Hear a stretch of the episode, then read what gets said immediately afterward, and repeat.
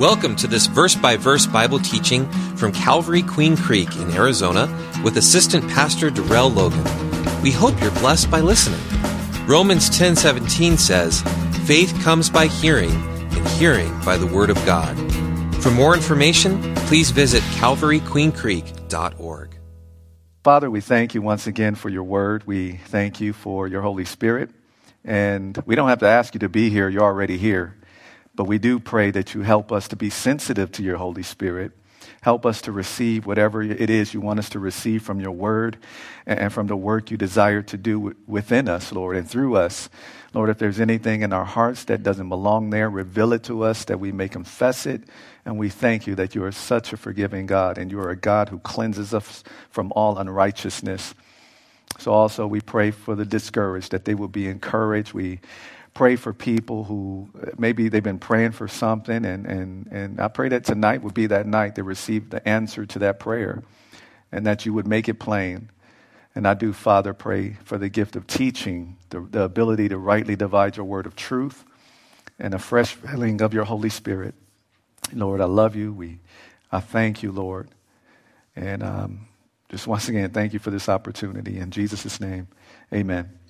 Amen. So we are in 1 Samuel chapter 25, and the title of the lesson is Save Me from Me. Save Me from Me. So in tonight's lesson or message, we're going to see the death of one man of God, and then we'll continue to examine the events in the life of another man of God. And that man, of course, is David. And as we look at the life or these events in the life of David, we're going to pick up some lessons and hopefully learn some lessons that's going to help us, of course, if we apply them to reach our full potential in Christ. That is, on this side of eternity. On this side of eternity, of eternity, we want to reach our full potential in Christ. And, and that, of course, is the overall theme of our studies in the book of First Samuel reaching our full potential in Christ. And so pray about being open to and receiving uh, whatever spiritual nuggets that will come from this lesson. Because we want to be all that God wants us to be. We want to do all that He wants us to do. And so I will give you one hint, and that one hint about tonight's lesson or message is to be prepared to be challenged because all of us are going to be challenged tonight. And that's one of the things that the Word of God does. And so we want to be receptive of that. And so let's jump right into 1 Samuel 25 and look at verse 1. And it says, Then Samuel died, and the Israelites gathered together, and they lamented or mourned for him, and they buried him at his home in Ramah. And David arose and went down to the wilderness or desert of Paran.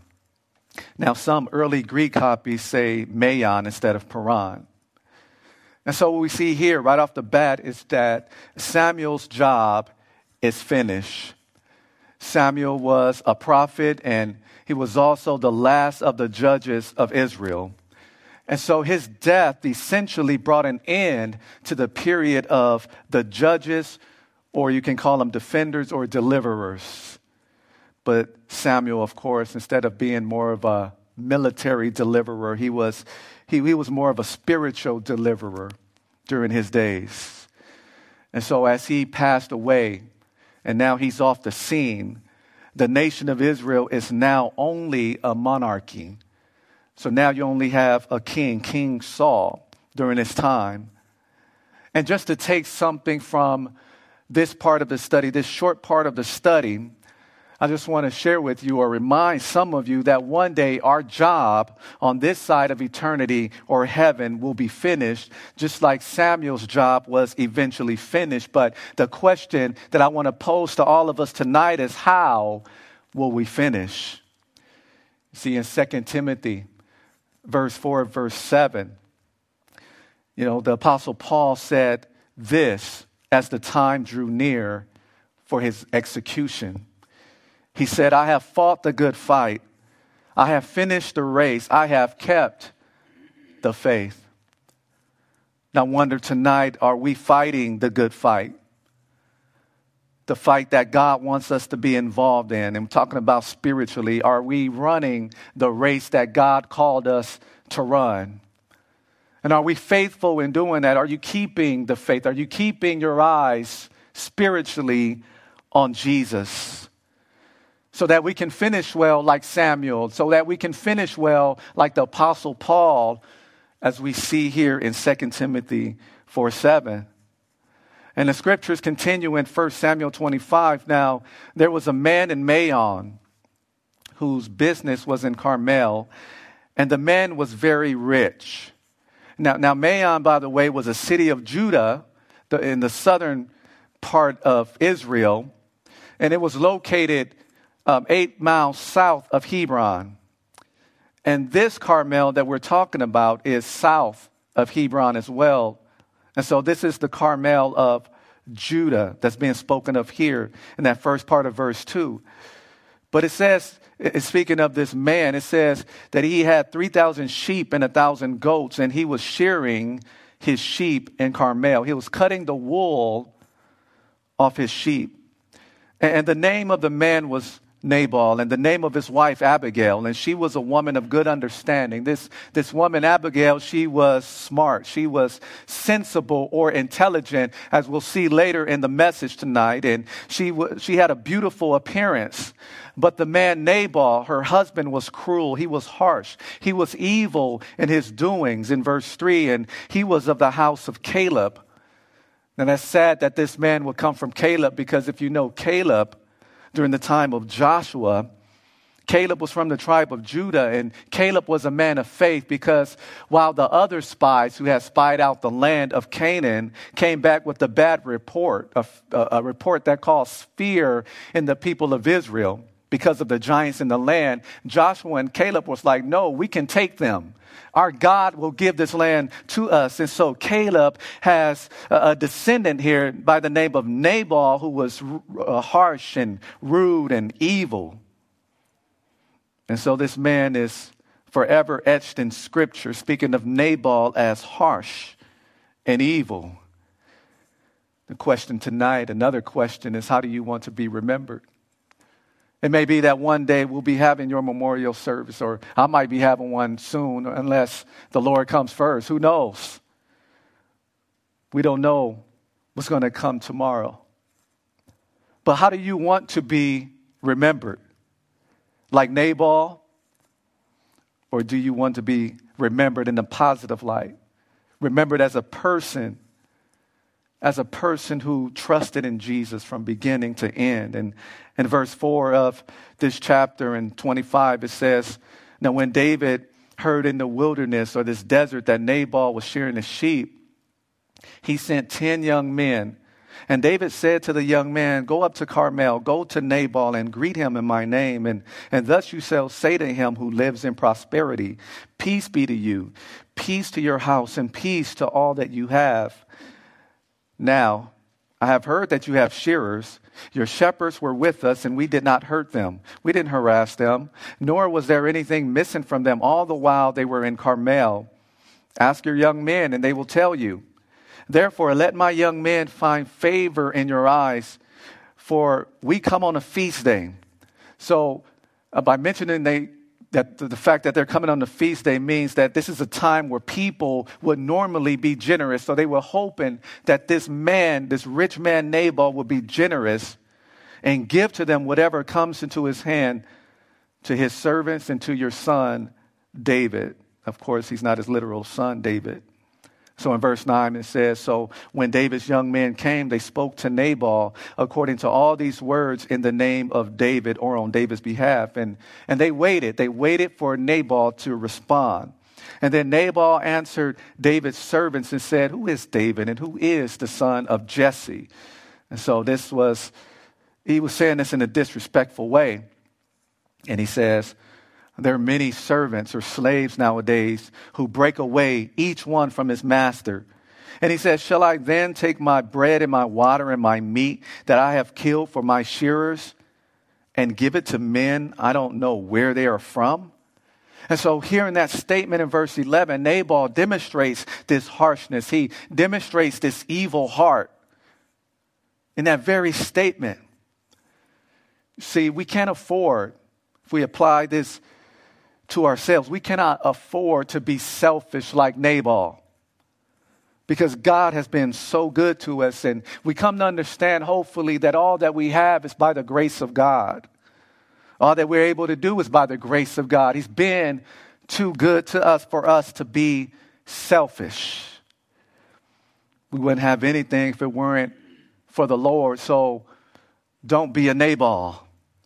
In verse 12, it says, So David's, his young men, they turned on their heels. In other words, they retraced their steps and they went back. And they came and told David all these words that that Nabal said to them. And then David said to his men, he didn't even ask any more questions. He said, Every man gird on his sword. Now get your sword. And so every man, they, they took up his sword, and David also took up his sword, and about 400 men went with David, and 200 stayed with the supplies. Meantime, in verse 14, or meanwhile, in verse 14, it says, Now one of the young men or servants told Abigail, Nabal's wife, saying, Look, David sent messengers from the wilderness to greet our master. And he reviled him. Nabal screamed at them. He insulted David's men. And his servant tells Abigail, he says, in verse 15, but the men were very good to us, and we were not hurt, we were not harassed, nor did we miss anything as long as we accompanied them when we were in the fields. He says they were a wall to us both by night and day. They were a wall of protection to us. All the time we were with them, keeping the sheep. And now in verse 17, therefore know and consider what you will do for harm is determined against our master and against all his household or family. For he, Nabal, he's saying this about his own master. He's, he's talking about Abigail's husband to her face. He is such a scoundrel. In other words, he's such a son of Belial. That means that Nabal is a worthless fool or a worthless man. That's what son of Belial means. And, and no one can speak to this man. And so, how the servant described David and his man as a, as a wall to him and the other men who were keeping Nabal's sheep is a portion that I want to focus on because it stands out to me, and that, and that, of course, is found in verse 16. He describes David and his men as a wall of protection to them as they were watching Nabal's sheep. And so, first, I want to share with you that God, and you, many of you know this, so this is just a, a, repetition or repetitive for you, just a reminder to some of you that God is our ultimate wall of protection. But now, in the place of a pastor, one of the pastors on staff, or maybe you're a ministry leader, we have, of course, some responsibilities. We get to partner with God in protecting His people, so to speak. And so we're able to do this, of course, through the power of the Holy Spirit. And so, through the power of the Holy Spirit, we help to protect the flock of God by teaching the flock of God the truth and also pointing out error. And maybe it's something that you're doing, and we're saying, you know what, that's not biblical. That's not something that God will have you to do, approaching them in love, speaking the truth in love, or it could just be something that people are reading about on social media or people are hearing on the news that's just totally unbiblical. It's just totally off base. And so we know that, okay, you're going to come in contact uh, with this information. It's false information. It could be false information about Jesus. They, of course, they make blasphemous movies about Jesus. And so we have to correct that. And so these are some of the ways that, that, that we as ministry leaders and, and pastors help protect the sheep or the flock of God. But even, of course, in the physical sense, we put measures in place to physically keep the people of God safe especially on this campus. For example, we have a security team, we have certain procedures in place, we even have ministry applications for people to fill out. In fact, they have to wait six months first, then, then fill out the applications, then there's background checks. And so we have things in place to even physically protect God's people, especially the children, literal little children. And then we could also turn to the home when we talk about being a wall of protection, partnering with God in this role. Because in the home, as fathers, we, we of course are to be the spiritual leaders and the protectors. And so, as, as husbands, if you're married, are we protecting our families, both physically and most of all spiritually? As parents, as as fathers? What are we allowing into our homes that's causing disruption into our families? Who are we allowing to live with us? And, and maybe they're not our children. Maybe there's just, you know, some, you know, maybe relative outside of our immediate family that we're allowing to live with us or a friend we're allowing to live with us and they refuse to live by the biblical standards of our households. But we have to protect our family. We have to protect our children, our wives. And if that person doesn't shape up and get with the program within our household, then they have to find somewhere else to live. We, we have to protect our homes. So, what are we allowing into our homes? What are disruptions are we allowing into our families, even through the television? What are we allowing our children to watch? That's affecting maybe their theology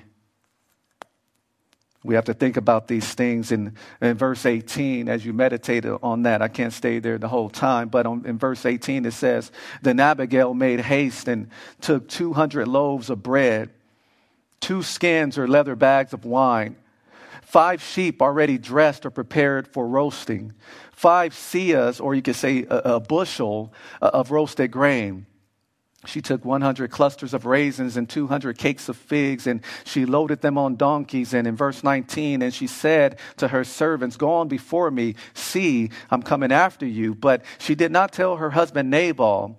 And so it was as she rode on the donkey that she went down under the cover of the hill. So, in other words, she went down this mountain pass that was hidden from view. And there were David and his men coming down toward her, and she met them. And now David had said, now, of course, he's probably rehearsing this probably before he met up with Abigail. And so he's already rehearsed this. He says, Surely in vain. I, I, I protected this man for nothing. I protected uh, his servants for nothing. Those that were watching his sheep, we protected them for nothing while they were in the wilderness. Nothing was missed of all that belongs to him. He's clenching his teeth, I can imagine clenching his fist, I can imagine, and his sword, gripping his sword, I can imagine. And, and this man, he repaid me evil for good. And he says, May God do so and more also to the enemies of David if I leave alive one male of all who belong to him by morning light. So we see Nabal's wife here in these verses, in verses 18 through 22, we see that she stepped in to try to clean up the mess that Nabal, her husband, made with David and his men. See, David, of course, is the anointed king at this point. He hasn't assumed the throne, he hasn't taken over the throne yet, but he is the anointed king. And so, essentially, Nabal made a mess with the anointed king of Israel and his men. Abigail is cleaning up his mess, or she's about to. And of course, there's some women who are married and they literally step in and clean the literal mess of some men. So a lot of wives are used to this, cleaning up literal the, the laundry and, and the dishes that some of us men we, we leave behind. But to take it further, sometimes our wives, they, guess what? They, they, they go and meet with the king, that is the king with the capital K, Jesus Christ, during times that we're not aware of.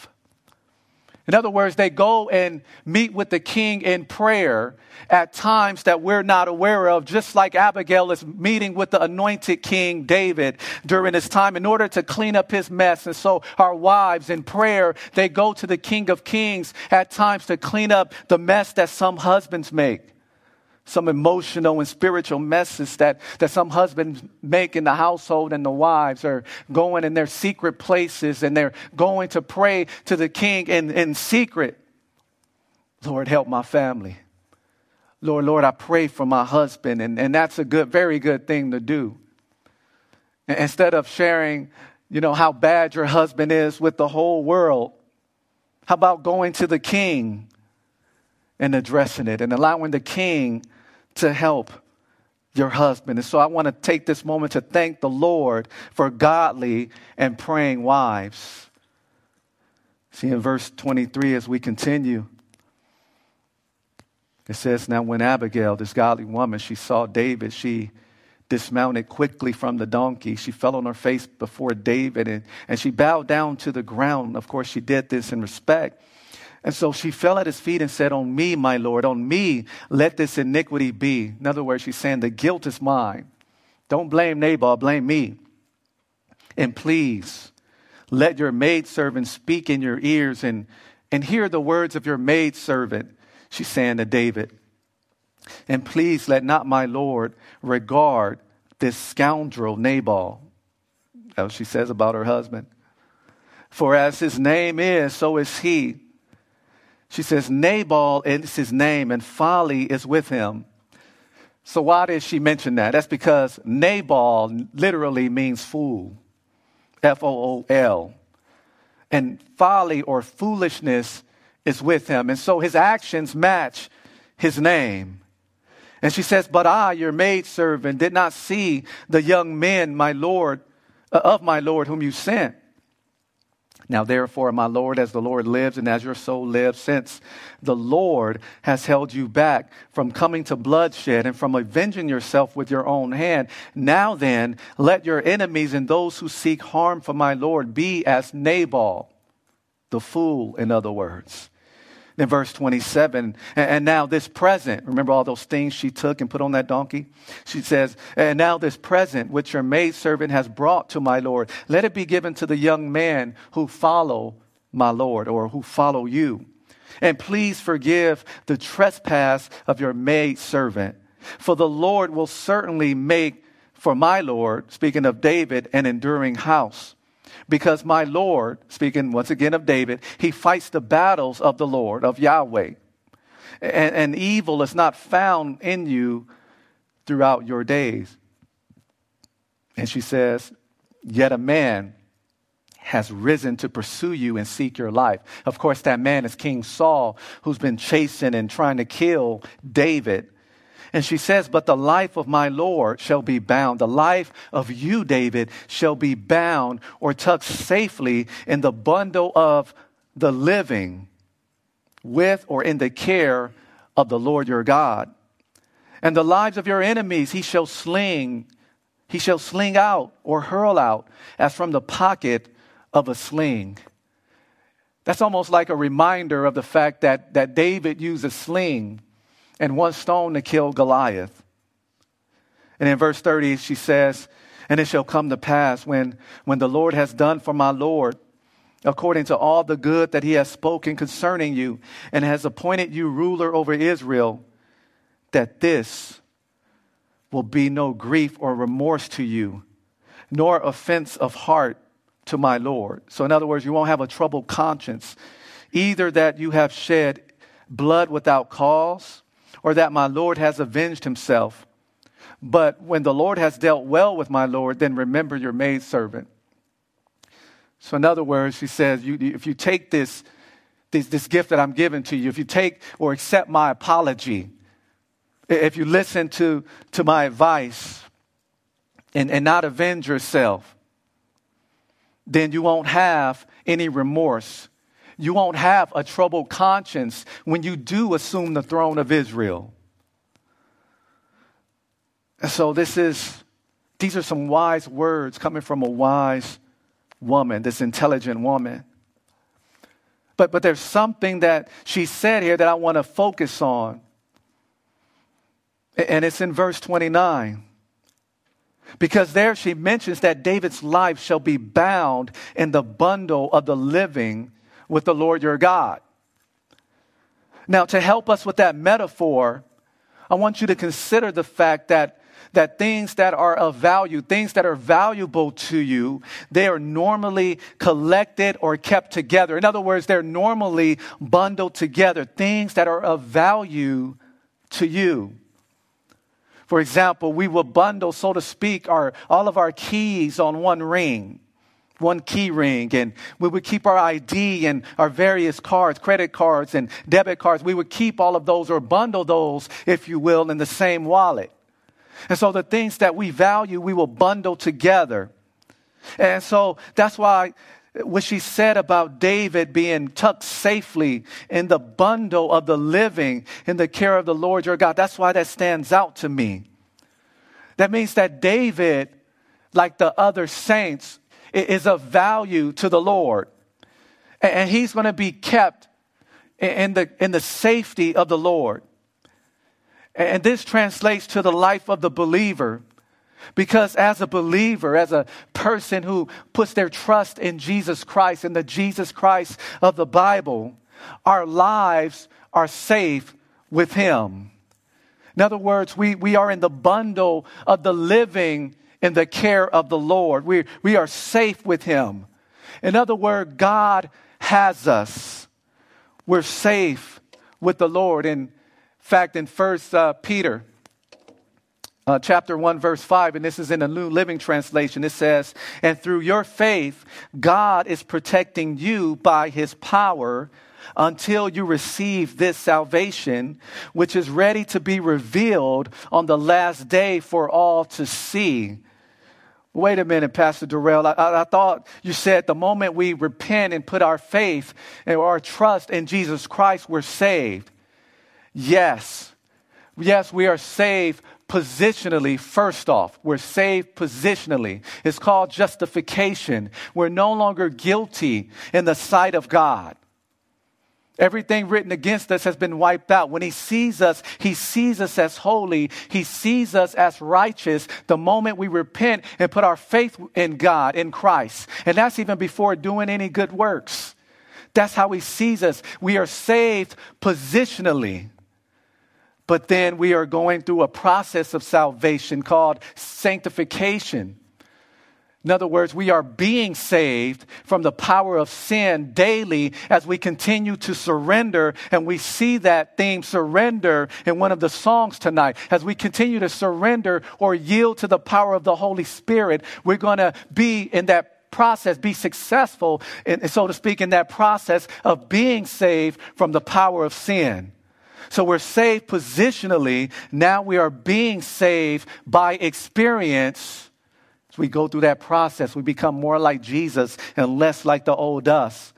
But then here we see in 1 Peter chapter 1 verse 5 this is talking about the final stage of salvation which is glorification. We are not at glorification yet because we're still in these non-glorified bodies.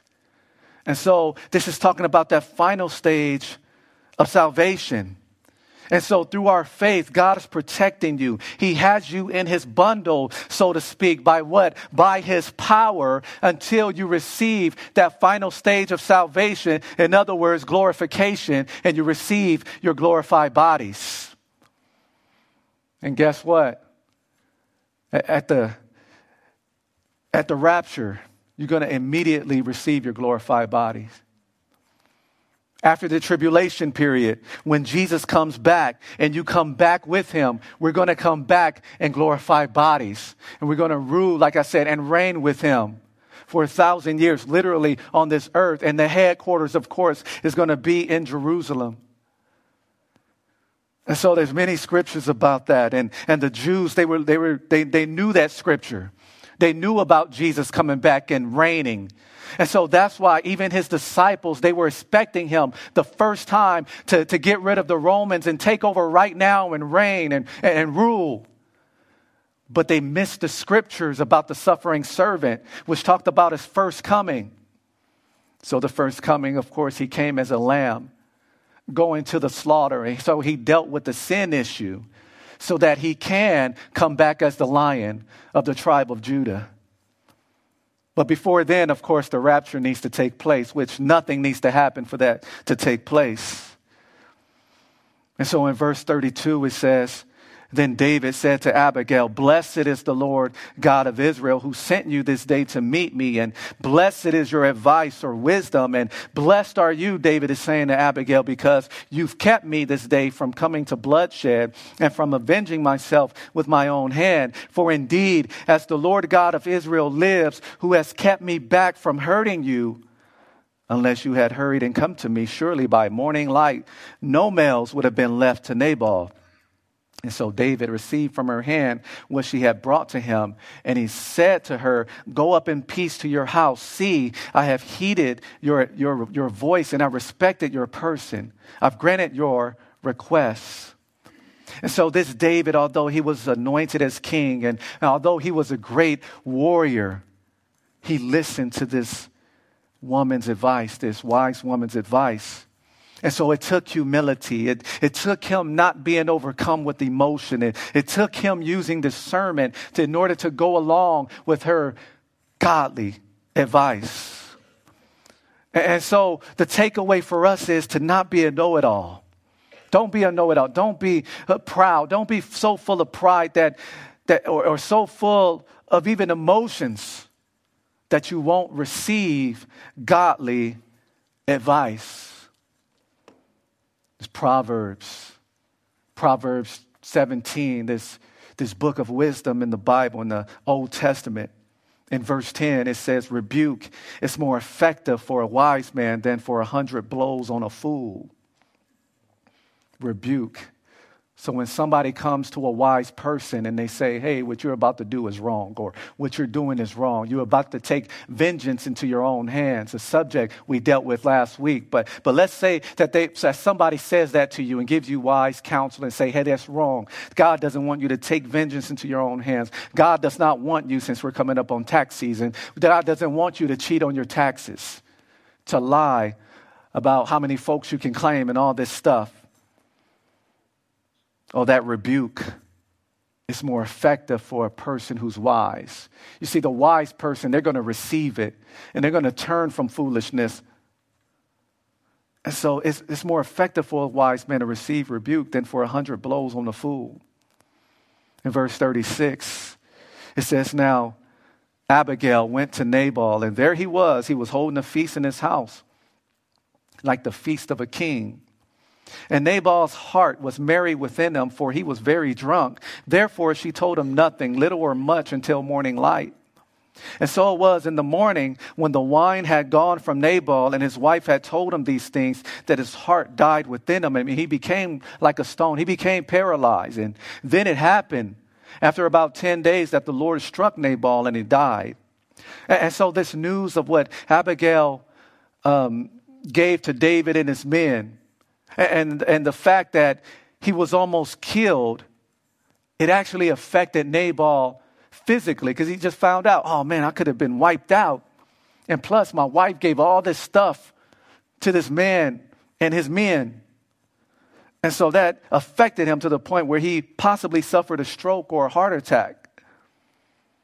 And of course, it says, and after 10 days, the Lord struck him and he died. And and verse 39 So when David heard that Nabal was dead, he said, Blessed be the Lord. In other words, praise the Lord, who has pleaded the cause of my reproach or these insults from the hand of Nabal, and he has kept his servant from retaliating with evil.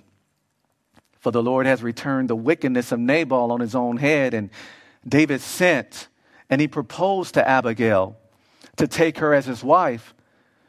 And when the servants of David had come to Abigail at Carmel, they spoke to her, saying, David sent us to you to ask you to become his wife.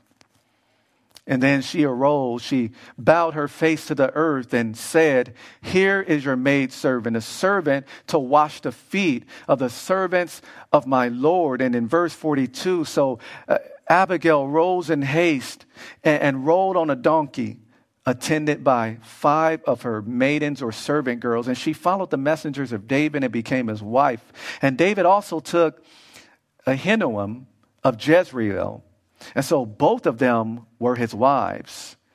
But Saul had given Michal, his daughter, David's wife, to Palti, the son of Laish, who was from Gallim. So, wow, what's going on with that, Pastor Darrell? So, so now David lost one wife, Michal, because Saul gave her away to another man, as it says there um, in verse 44. But now David has two wives, Abigail and Ahinoam. And so the scriptures tell us that overall, having multiple spouses, of course, at the same time, it's not in God's plan for marriage. That is not his plan for marriage. God's plan for marriage can be found in the book of Genesis.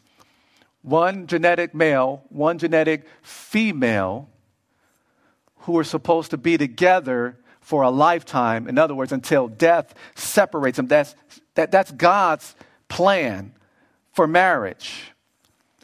But not only that, but God also made it clear that Israel's kings are not to multiply wives. And he hasn't assumed the throne yet, but yet he, he's still anointed as king.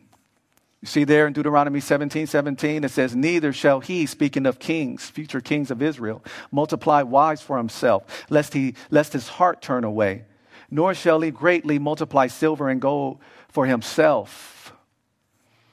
So now, why is David called a man after God's own heart, but he had more than one wife? Why is David celebrated, but he had more than one wife?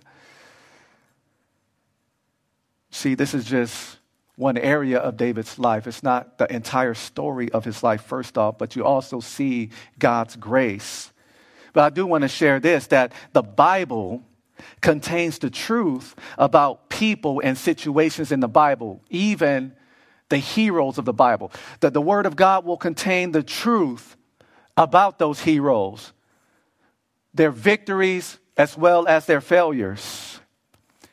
And one or people, I should say, should expect this from the Bible because the Bible has claims in it being the Word of God. And so, therefore, the Word of God is going to tell the truth about everything.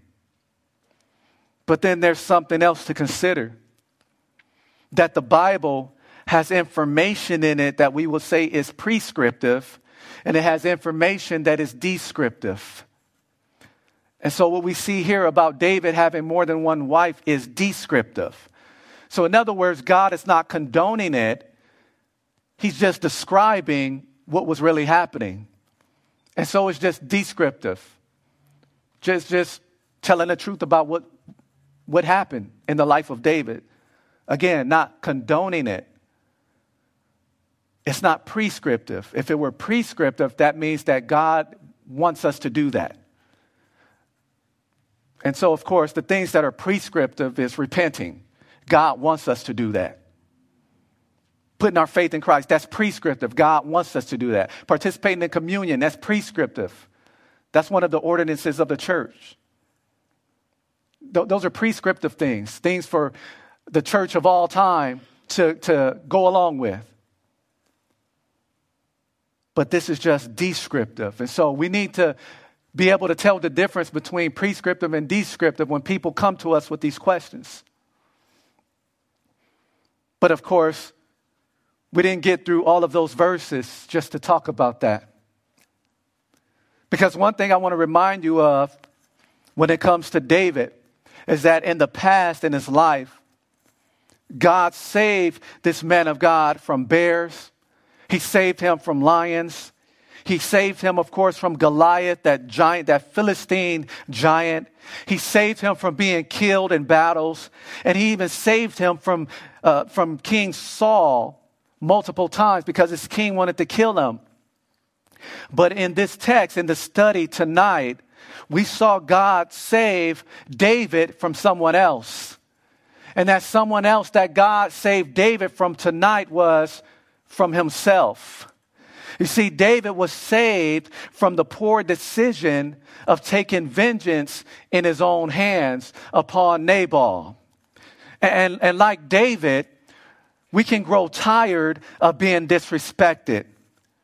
We, we can get tired of being overlooked. We can grow tired of being shortchanged, just like David was. I'm tired of folks chasing me and bad mouthing me and my men and so forth. And no, we, we're, about to, we're about to go kill them. And lo, like David, we can have that type of attitude. We grow tired of those things. And that's because we still have a sin nature even after being born again. And then when I talk about sin nature, I, st- I mean that we still have this inclination to sin. And that side of us is going to win, of course. That nature is, that sin nature is going to win, of course, if we're not surrendered to the Holy Spirit as believers.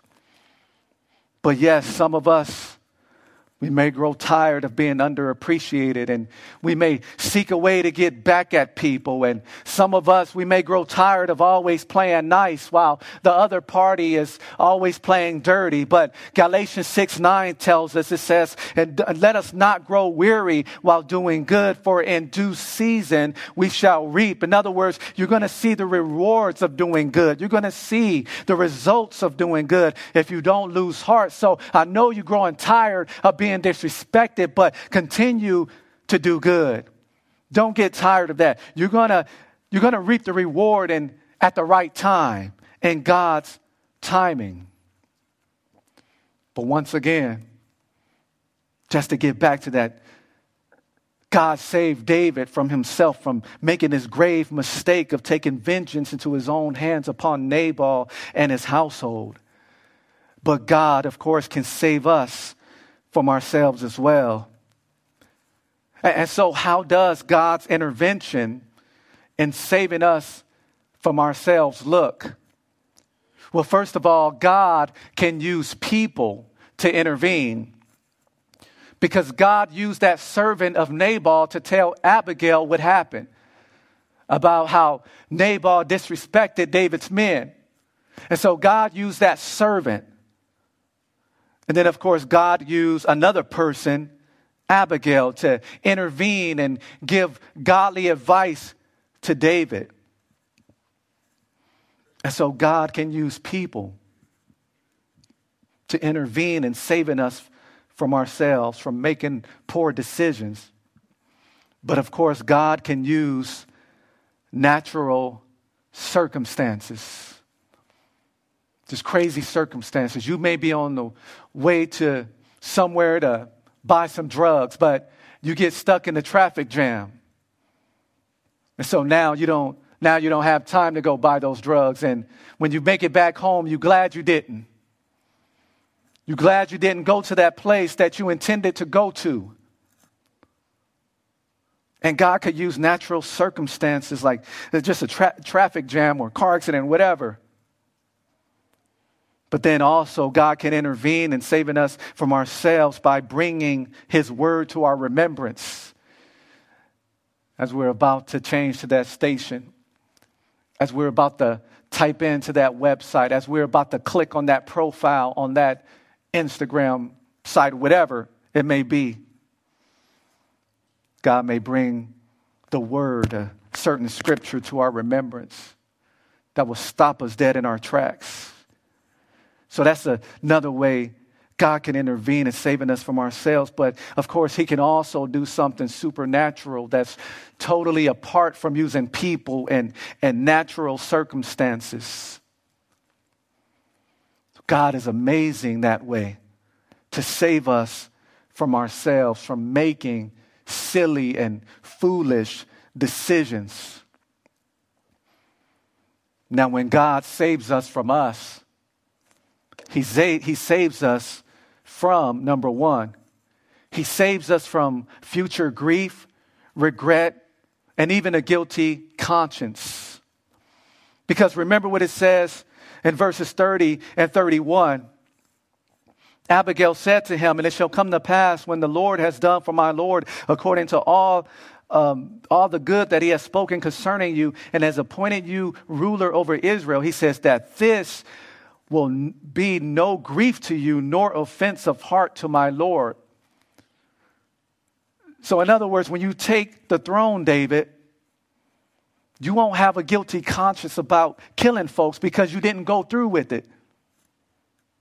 And so, when God saves us from us, He saves us from that future grief or regret or that guilty conscience we've had from making that, that sinful and foolish mistake but he also saves us from doing something that we can't take back. You see, David, if he were allowed to go through with killing Nabal and, and his household, he wouldn't have been, been able to take, to take that back. And many of us, when we say things that hurt people, when we do things that, that hurt people, those are things we cannot take back. And so when He saves us from us, He saves us from doing something that we cannot go back in time and reverse. And so He also saves us from hurting our testimonies. Think about David. Oh, that would have been a black eye upon his kingship. You know, people, some people would have brought that back to his attention, even though he's forgiven by God. But you know how it is with people. It takes people time to heal, but God forgives. But people, of course, they need time to heal, like I said. And so, and so that would have been a black eye on his kingship, as some people would have brought that to his memory. I remember when you wiped out Nabal and, and his family, David. It would have hurt his testimony. And so when God saves us from us, He saves us, of course, from hurting our testimonies. When we go to share about how God saved us and what He's doing in our lives, and we began to share with other people that the same Jesus that I serve, I want you to serve Him too. I want you to become my brother, my sister in Christ. Well, if you out there living like the world, they're not going to listen to you as much or at all. But when God saves us from us, He saves us also from point number four, from missing out on future praise reports. See, King David was able to praise the Lord in verse 39 because David recognized that God is the one who took vengeance on Nabal. And when David recognized that God took vengeance on Nabal and killed him after those 10 days, David said, Thank you, Lord, that it was in my hand that killed him and you took care of it. And so David did not miss out on his praise report. He didn't miss out on that time of praise, but we can miss out on that when we make foolish decisions. But thank God that the Lord stepped into David's situation here and didn't allow him to miss out on future praise report. And I pray that, that he'll save you from you so that you will not miss out on your future praise report. And, and so tonight, I just want to ask you the question Has, has the Lord ever saved you from you? Has the Lord ever saved you from you as the worship team takes the stage? I remember he saved me from me when I was younger and I wasn't even a believer. But I believe the Lord still intervened in his mercy. Even when I wasn't a believer at the time. I, I, don't know, I was probably maybe 11, 12 years old in this instance I'm about to share with you because I remember I had a group of friends and we went a few blocks away. I grew up in Los Angeles. We went a few blocks away. And, and I remember that I wasn't involved in the conversation, but I remember them talking to this guy about this car. The car was parked in, you know, in, in the parking lot in, in this apartment complex. And so all of us, we, we said, okay, we, we pushed the car, I don't know, a few blocks, maybe four blocks, whatever it was. We pushed it in front of one of my friend's house on my street. And so I didn't think nothing of it. I'm, I'm, like I said, I'm about 12 years old. I'm just helping them push the car. And so the next day I get up and, you know, I look out my apartment window and I could see down the street and I see my friends together. And what they're doing is they open up the trunk to the car and it looked like they're about to start working on it. And I look through the window, I'm like, oh, I'm about to go help them. And so I get dressed and everything. I look out the window again and I see some police cars out there. And they had my friends on their knees and, and they're handcuffed. And so I missed getting caught, being associated with that by just like that, just barely. And so I believe that the Lord in that instance saved me from me. And I just want all of us to remember to thank the Lord for his intervention. As you think about the instances that he saved you from you, thank the Lord for his intervention and, and keeping you from doing something that you would have regretted. Thank the Lord for that, just like David did. Just like he praised the Lord that it wasn't his hands who put Nabal to death, but that the Lord took care of it. Take time to thank the Lord for intervening in your past situation and keeping you or saving you from you. And you see, many of us in our prayer time, we're used to praying for protection from outside threats. We're used to praying for protection from car accidents and spiritual attacks from the enemy. But, but I want to challenge you today to add something to your prayer. And what I want you to add to your prayer is, is Lord, save me from me. Lord, Lord, save me, in other words, from the poor decisions that will have a negative effect on my marriage. Lord, Lord, save me from the negative effects, from any poor decision that, that I could make that, that could affect my family, that could affect my job, that could affect the, the, the relationship that I have with my classmates. Lord, save me from me today before I make a poor decision that's going to affect whatever ministry that God has given to me. Lord, save me from me from messing up any opportunities I may have to share the gospel with somebody. Lord, save me from me before I most of all mess up any fe- my fellowship or any fellowship that I have with you because your fellowship with the Lord is the most important fellowship that you have. So incorporate that into your prayer. Take on that challenge. Save me from me. Father, we thank you for those times that you saved us from us, like you saved David from himself. Lord, we praise you.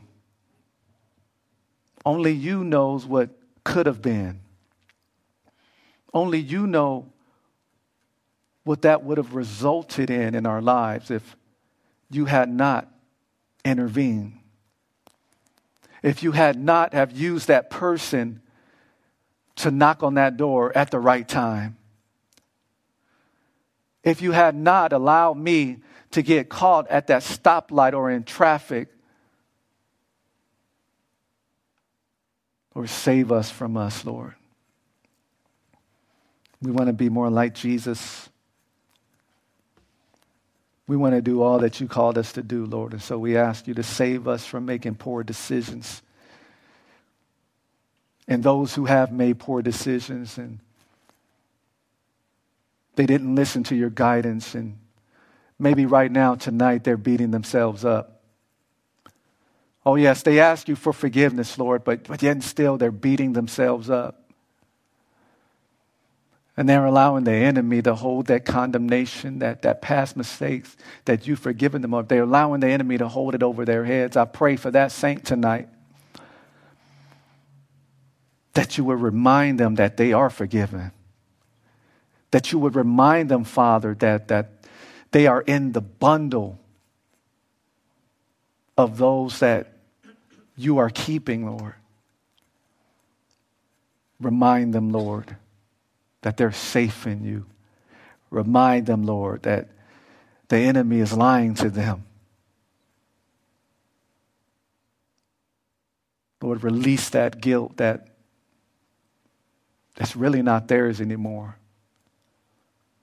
May they leave this place more refreshed and may that load be removed.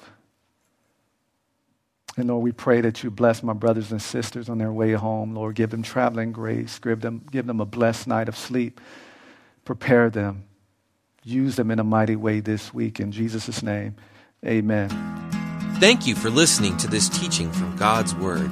If you have any questions, would like to request prayer, or want more information about our church and how you can experience the love and hope of Jesus Christ in your life, please visit Calvary Queen Creek org.